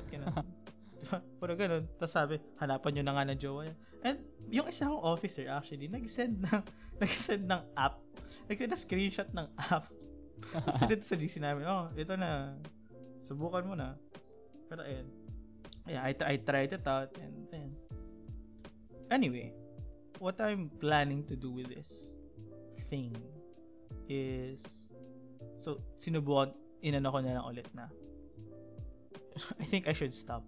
Kasi it's, it's, it's not for me, honestly. Now that I think about it. I mean, it's fine. It's very interesting. There are a lot of people. In fact, ang dami kong nakitang taong kakilala ko. Kakilala natin. We both know. But syempre, I won't disclose their information as a sign of respect for them. Sa mga taong kilala ko at nadaanan ko, sana mahanap nyo jowa nyo. Pero, I hope you find your happiness. But anyway, again, it's not for me. And ang sinabi ko na lang sa sarili ko, I'll I'll uninstall at the end of finals week. I'm I'm done with it. Maybe. Or that's what I've been saying to myself at least. I don't know. Because it's it's so ano, it's very interesting kasi. Promise. If if you would know if you've tried. Kasi iba talaga yung experience ng taong naka experience and taong hindi naka experience na. Mm, tama. Tama naman. So Uh, you you you won't siguro hindi mo maintindihan or baka maniwala ka na lang sa akin na it's it's it's a very interesting culture and society and tradition. In a sense, na gusto ko pa siyang, ano, I want to do more research on it. Research? It's not research. An excuse for me. It's not an excuse for me to keep on using these apps. Pero, I'm genuinely interested in the in the culture surrounding the ano, app. Mm. So, that's what I would say is, eh, finally, nakwento ko na din sa'yo. Change na yun. And again, uh, I've failed a lot of times. Uh, I think, ano ba, like, mm. ang magandang mak- ma- makuha dyan sa kwento mo na tipong there are some changes na uh, we just tried, diba? Mm. Pero it's not something na like, hindi lahat ng ng nasubukan nating baguhin, nasub- nasubukan natin in general ay para sa atin, diba? Yes. And correct. you should we should learn how to stop kung talagang alam naman natin na ayaw naman it's talaga really natin. For us. Yeah. Mm-hmm. And ayun nga, nabanggit mo kanina. Um, nabanggit mo kanina na what would you call this? You, you just go with the flow. You could mm. say it's an ah okay.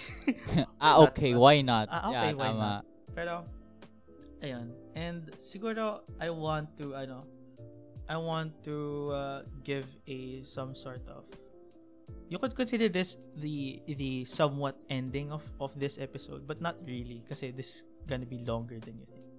So, Alphonse and I are fan. Uh, fan ka ba na? Are you a fan of Adventure Time? Bata ako, pero I'm I, I haven't like mm. streamed every episode. Pero like, I would say nung nung panahon na pinapa pinapalabas pa siya sa Cartoon Network uh, ganyan. Naka-schedule yan sa akin. Kailan ako magbubukas. Pinapanood mo. Yeah. I see. Uh, then, then I would say, no, we are fans of Adventure Time. Pero ako din, same. I haven't streamed every episode. Yung Obsidian, if you guys know Obsidian, to, to the listeners who know Adventure Time and who know Obsidian, uh, Obsidian is like a, parang a series of one-hour episodes, if I'm not mistaken, na eh, related sa story ng Adventure Time after the the ending of the ayoko i-spoil yung ending ng Adventure Time. It it basta ang ano na is after Adventure Time or some yung iba after Adventure Time, yung iba is parang before before everything happened. Ganun. And we watched an episode called The Hall of Egress, which is in season seven episode twenty-four. Ayan. So para to give you guys some context behind this episode. What are the things that happened in Hall of Egress? So, what happened was, um, so Jake and Finn, you know, the boys, normally, like, they were on an adventure, and they stumbled upon this cave. And, syempre, si Jake was like, oh, let's be cautious. But Finn, being the reckless ass that he is, he just, he just went in the cave willy-nilly. And he became, nat natrap siya doon. Natrap siya doon sa sa cave na yun. Kasi there was a there was a trap. There was a like a rolling stone in the entrance. Tapos sabi niya din mismo, kahit si Jake daw hindi niya kaya sirain yung pintuan na yun. So he just proceeded to to go on with his journey in the cave. And upon entering the cave, nakakita siya ng tatlong pathway. And so, syempre, tapikon siya because he had some choices to make. But he eventually chose the middle path. I believe it's the middle path. If memory serves me right. Tapos, nagkaroon ng ano? Nagkaroon ng uh, sign that said Hall of Egress. So, you know, Hall of Egress. And naisip ni, naisip ni Finn na he, d- nagkaroon siya ng memory with him and si Princess Bubblegum. Na parang, best girl. Oh. No, ay, Marcelline. I'm an advocate for Marcelline, best girl. But anyway, um, nagkaroon nga ng memory si Finn na parang, oh, egress means exit. So, syempre, na, yung dumb boy, dumb twelve-year-old brain, uh, egress, exit. So, inisip niya, yung Hall of Egress means Hall of Exit. So, ah, that's the exit. I must go in there. And he tried to open the gate, uh, the door to to the Hall of Egress, but it couldn't. And then eventually, what he did to open the door was actually to close his eyes. Ooh. He closed his eyes, then nakatago siya sa door. Tapos, upon closing his eyes, and nalaman niya, di ba, na nakatago siya sa door, he opened his eyes again, only to find himself back at the beginning. And what he did was, he kept on closing his eyes and went to the Hall of Egress again. Blindly. And apparently, it was, uh, yeah, blindly, because he had, if he opens his eyes, he'll go back to the beginning. So, he has to close his eyes through the, the duration of the journey. And so he went on the he went on the Hall of Egress. It's it's some sort of maze or a labyrinth.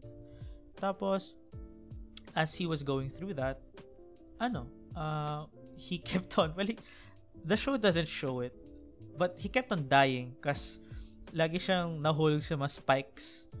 Tapos nabubuksan mata niya, then he keeps he keeps on going back. But there was this one, and he, every time he died, he kept track. He had the map. He had the map. No, na sinusulatan niya every time he went back to the beginning. But what what what was happening was, laging nag-iiba yung maze. So in the end, yung ginagawa niyang map is wasn't effective. So what he just did was, he blindly followed, I don't know, his feelings, and eventually nakalabas siya to find Jake uh, waiting for him at the at the entrance of the cave. And then, however, nung hinag niya si Jake and binuksan niya mata niya, he went back to the beginning of the maze, of the Hall of Egress. So, this kept this was, this was a recurring theme throughout the episode, and he had to close, he had to have his eyes closed for the whole episode, for the whole time he was there. And then, he, what was also happening is, hindi lang siya mag-reset. Not only will he reset, the whole world will reset, in a sense na Jake, B M O, you know, the, the Land of Ooo, they won't remember what happened. Only Finn has memory of what happened during the time that nakasarado mata niya. So, what happened was, he kept on closing his eyes, going to the maze, going back to Jake, umuwi sa treehouse, and then sina Jake and si B M O kept on opening, kept on opening Finn's eyes. But, you know, this is a very interesting na uh, parallel to the real world. Kasi nabanggit ni Jake kay Finn na, kasi nga, nab- nababanggit ni Finn na madami siyang pinagdadaanan na hindi nakikita ni, ni Jake and ni B M O. And a very interesting line from Jake, "All this pizzazz that only you can see is the literal definition of halu- of a hallucination." Which, you know, medyo, in a in a reflection paper, I would say I was struck by this line. Kasi it's very interesting how to some people, to other people rather, what you're going through is all pizzazz to them. It's all mumbo jumbo. It doesn't make any sense. Tama. Pero ikaw lang ang tanging nakakaintindi ng kung ano pinagdadaanan mo, 'di ba? Yeah. So it's it's such an interesting ano uh, on that. Anyway, moving on. Eventually, at the end of the episode, uh, Finn had to basically cut off his ties with Jake and B M O and the whole Land of Ooo, and to keep his eyes closed kasi they keep on forcibly opening Finn's eyes eh. So, yun, they had to keep on going. Uh, Finn had to go through the whole episode on his own. He went in blindly throughout the whole episode, throughout the duration of the episode rather, and then eventually found himself back at the Hall of Egress. Na-realize niya eh. Tapos, when he tried to go through the the ano the door again and op and opened his eyes, naging ano na siya. It was like a beautiful labyrinth na. And you could see everything that was there. You could see the animals, yung mga, yung mga yung cute ng drawing nila na animals dun eh. Rainbows. Clouds. Rainbow, ganun, clouds. So, nakita, nakita na na, nakita na ni Finn lahat yun. Tapos, he was able to go through the, the, the labyrinth without any trouble. Tapos, nung naka-exit na siya, nakita niya na ulit si Jake, nakabukas na mata niya, and nakataka siya ng, ng, uh, loop. Ng labyrinth ng buhay, basically. So, what does this have to do with with this whole change episode that we're talking about? It's, well, Hall of Egress is a very good episode about the change that we go through internally. Because as the world constantly changes around us, we are going in blind. Eh? You cannot prepare for all, for everything. You can't Ama. prepare for everything that's that life has to offer for you. You're going in blindly, and again, diba paulit-ulit nga si Finn. There's an endless trial and error uh, throughout this whole thing. So, uh, every time you make a mistake, you learn from it, and that's a, that's a lesson, you know, and that's something you need to apply sa buhay mo. And then, it's very interesting kasi when you're trying to actively look for the answer that you're looking for, hindi mo mahanap. Hindi mo mahanap yung sagot na hinahanap. Mahanap mo lang siya the moment you try to just go on with life. Only then will you progress. And again, Finn went on by himself by cutting off his ties with with uh, Jake and B M O and everything. Because changing yourself begins with yourself. To change yourself, you need to begin with yourself. Diba? Ama. And once you have to cut off ties, well, you don't really have to cut off ties with everyone, but you need to realize na there are some changes that you have to go through on your own. And siguro, once you've improved upon yourself, once you've changed yourself for the better, only then sh- only then should you uh, recuperate uh, with your ties sa ibang ibang taong, alam mo yun, parang medyo iniwanan mo. Because mm. there was a very interesting part doon na parang nahuli yung damit niya. Nahuli yung thread ng damit niya sa pato. Sa Tapos, puno, puno. Ah, sa puno, yeah, yeah. Nahuli sa puno yung damit niya. Tapos, what happened was, he said, oh, maybe someone wa- was trying to follow me. And, you know, kasi ak- akala niya, it was Jake trying to follow his tracks. So, what eventually he did, yun, he cut off his ties niya. So, tinanggal niya yung ano, tinanggal niya yung everything niya. And then, he walked in blindly. Uh, anyway, going back, sorry, medyo magulo ito. Pero, uh, there was another part na sa very beginning, he said, this maze is trying to tell me something confusing. Who needs you with all your stupid signs and messages? Because nagalit, nagalit si Finn. Kasi he didn't understand what was happening. He didn't understand why this was happening to him. Why he had to make all these decisions. Why he had to solve this puzzle. Because that's, that's change in a nutshell. If we don't understand what we're doing, if we don't understand why we have to do something, hindi naman necessarily magagalit tayo, pero we will have this sense of anger as to we want to question why this is happening. But eventually, Finn accepts this and, and he rushes in blindly with his eyes closed. And ayun lang. Tapos, so he's isolated himself again, because the hardest struggles that we go through are often the struggles that we go through alone. Alone, yeah. Oo, kasi without anyone else, kadalasan yung mga struggles na pinagdadaanan natin.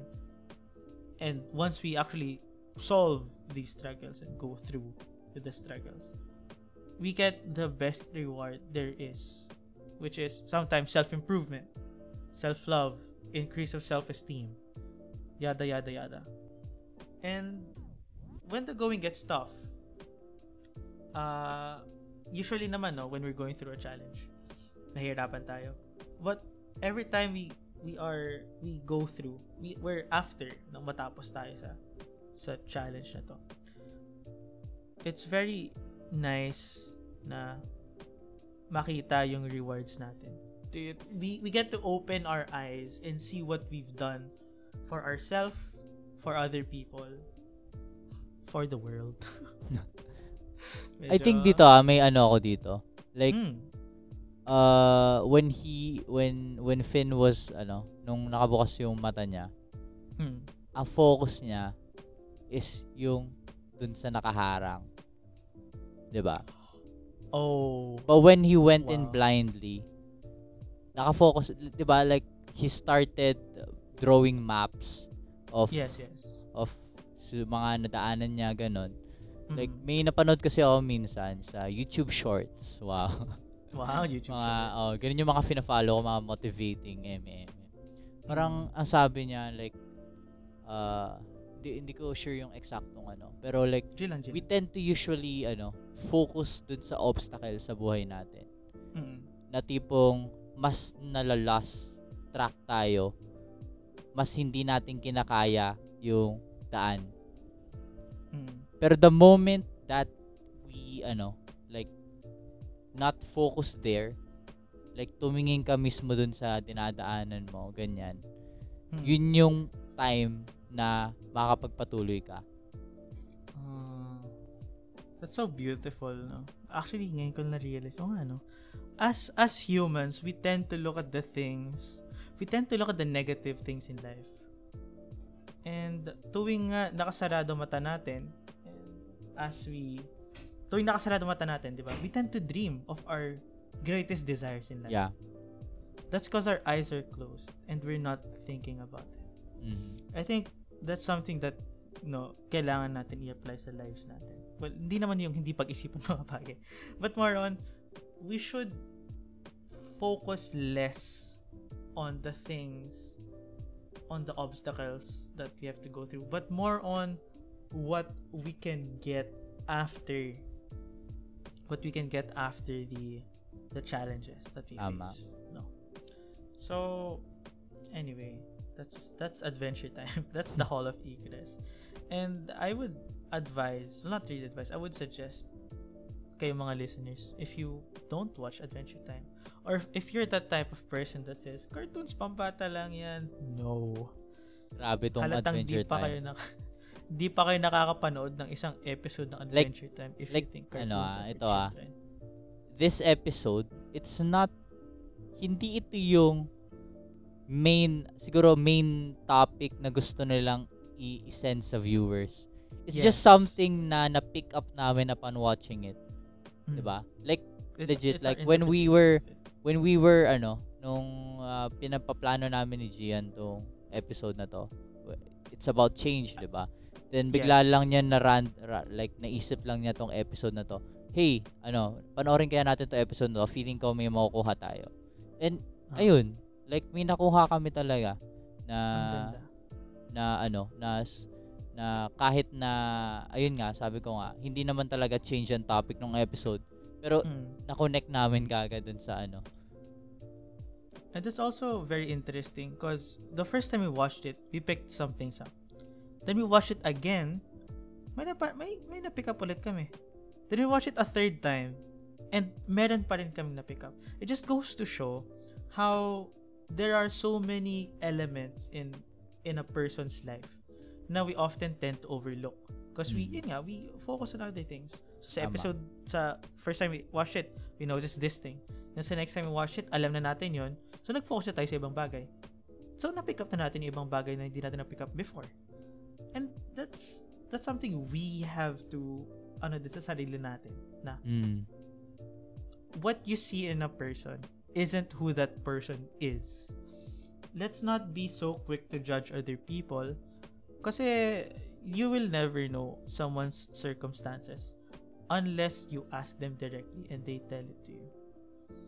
It's it's a very beautiful episode, Hall of Egress. Anyway, watch Adventure Time. Very beautiful show. True, true. And to end our episode, Alphonse, our very beloved change episode, we have some key points regarding change yeah. throughout this whole episode. No? And um, I think number um, one. Ah, yeah. Una, let's go. Uh, like, uh, super dami talaga natin na pag-usapan. Grabe. Mm. Na, nakita ko yung oras, parang magdadalawang oras sa ata tayo. Oh, uh, it's, it's really a big, ano, like, hindi lang tayo nag-focus sa kanya-kanyang experiences natin. So, ang dami, ang dami talaga natin na pick up dito. Pero, ang pinakauna siguro na nakuha ko is that sa sarili mo talaga nagsisimula yung change eh. Diba? Exactly. So like, hmm. need na kilala mo at hindi lang kilala dapat. Dapat mahal mo rin yung sarili mo. It's a cliche hmm. thing. Pero that's true. Kasi like, kung babalikan natin uh, from uh, from our our experience, hmm. uh, kanya-kanya experience, diba? Like, alam namin kung saan kami nagkulang. And we wanted to change dahil like syempre uh, we uh, we we want to take care of ourselves. Mahal namin sarili namin kaya we want to change for the better. Mm-hmm. 'Di ba?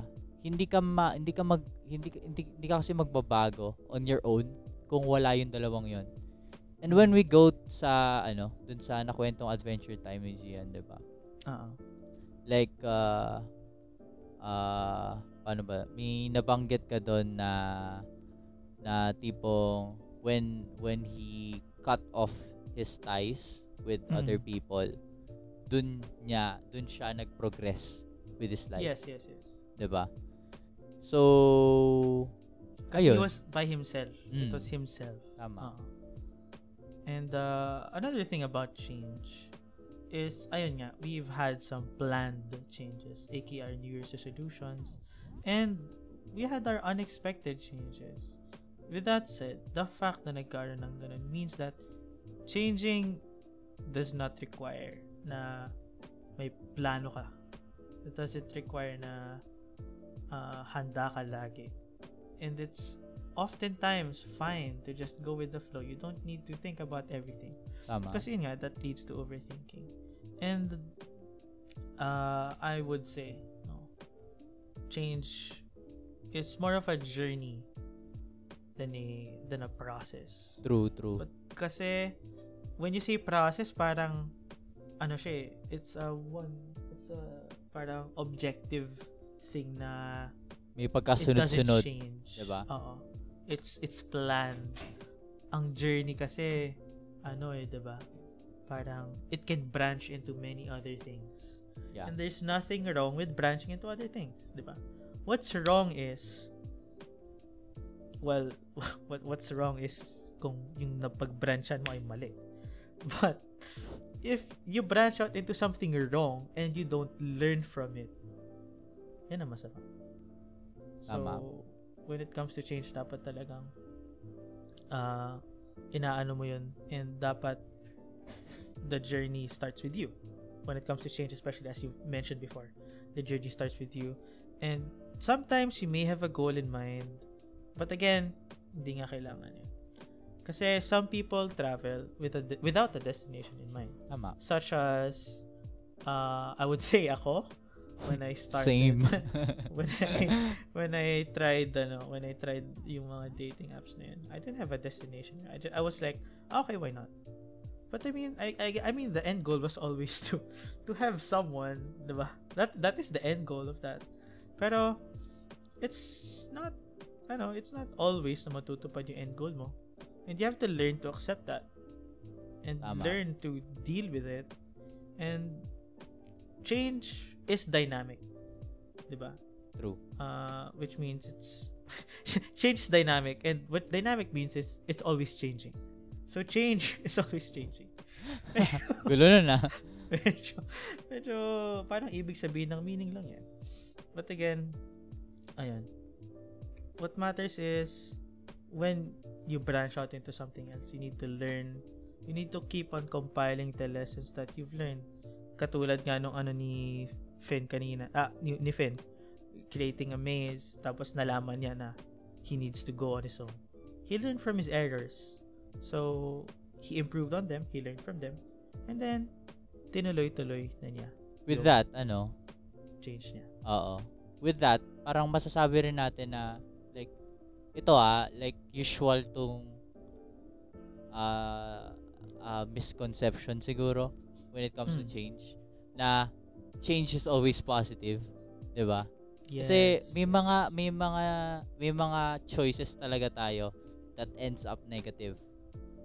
Okay, so changing is both positive and negative na rin. Uh, siguro yun na rin yung reason kung bakit kung bakit uh, change tong topic namin and hindi growth, 'di ba? Mm-hmm. Kasi when we when we we talk about growth, uh, pag define natin siya, uh, parang positive yung dating. Upward mm-hmm. lang, increasing lang siya. Yun lang yung change eh. Pero hindi yun yung usual case sa ating sa ating ano, uh, when we undergo changes. Change. Kasi may mga choices nga talaga tayo na na nagiging negative sa buhay natin. And if we fail, oops, may sumabog. Oopsie. If we fail, di ba? If we fail, okay lang yun. Tulad nga sabi ni Gian kanina, basta natututo ka dun sa uh, sa experience mo, that's okay. Kasi that's still progress, di ba? So, ayun, uh, magandang i-take note lang talaga na it's okay to change. Uh, uh, changing is both positive and negative. Rather. Negative. Yeah. And again, no, i-relate ko na lang ulit yan sa sinabi natin kanina. In a slope, up, down, up, down. But what matters is nga in the long term, and if you zoom out, your slope is pataas ng pataas. And I believe that is a very beautiful end to our ano, to our uh, tawag dito to our to our change to our change so, episode to our change episode pero gusto ko lang pero, ano ayun.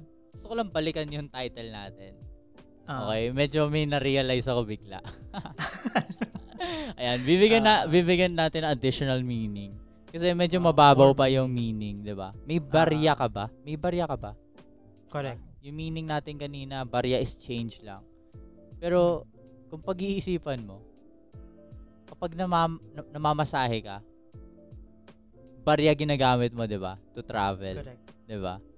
Change. So, parang, at the same time, ay, like sinasabi natin kanina, di ba? Change is a journey. Mm. Parang sa pamamasahe lang, sa pag-commute. Di ba? Pa- parang ano, journey lang siya, di ba? Nagta-travel ka eh. Uh-huh. So, parang ang dating niyan ay tipong, Uh, you need change para mag-progress in life, I think. Parang ganun. Wow. Since journey nga siya eh. Like, parang, paano ba? Sige, ituloy mo nga. Nagme-mema na lang. Parang get, ano eh, diba? Gets kita. Oh, parang, in order to get to your destination, you need change. Diba? Kailangan mo yun. Yun yung pambayad mo, kumbaga. Oh. Oh, hindi ka hindi ka makakarating sa kung saan mo gustong pumunta kung hindi ka willing magbigay ng barya. Hindi ka willing mag-change. Yan, well, I mean that that's it for the commuters, you know. Yeah, may pang-caption na tayo, may para, pang-caption na. Para sa mga para sa mga private cars, no. Ah, uh, sabihin na lang natin nagamit ka ng barya para sa fuel. Kailangan mo ng buy, kailangan mo ng barya for fuel to to get to your destination. And I think that's a very good end to this episode. Yeah. Yeah. So with that said, uh, thank you very much, listeners, for uh, for listening to this episode. Uh, before we end, Alphonse, may gusto ka bang sabihin? Ayun lang. Um, pakinggan nyo yung mga susunod naming episode, ganyan. uh, sana sana tumagal kayo. Medyo naging mahaba talaga yung usapan namin. It's uh, just really a good topic. Pero yeah, and ayun. Siguro hindi niyo ma-appreciate as much as we do because it's again, during as we record episodes, may mga bago din kami ng nalalaman tungkol sa sarili namin. Tama, actually. Nakakatuwa.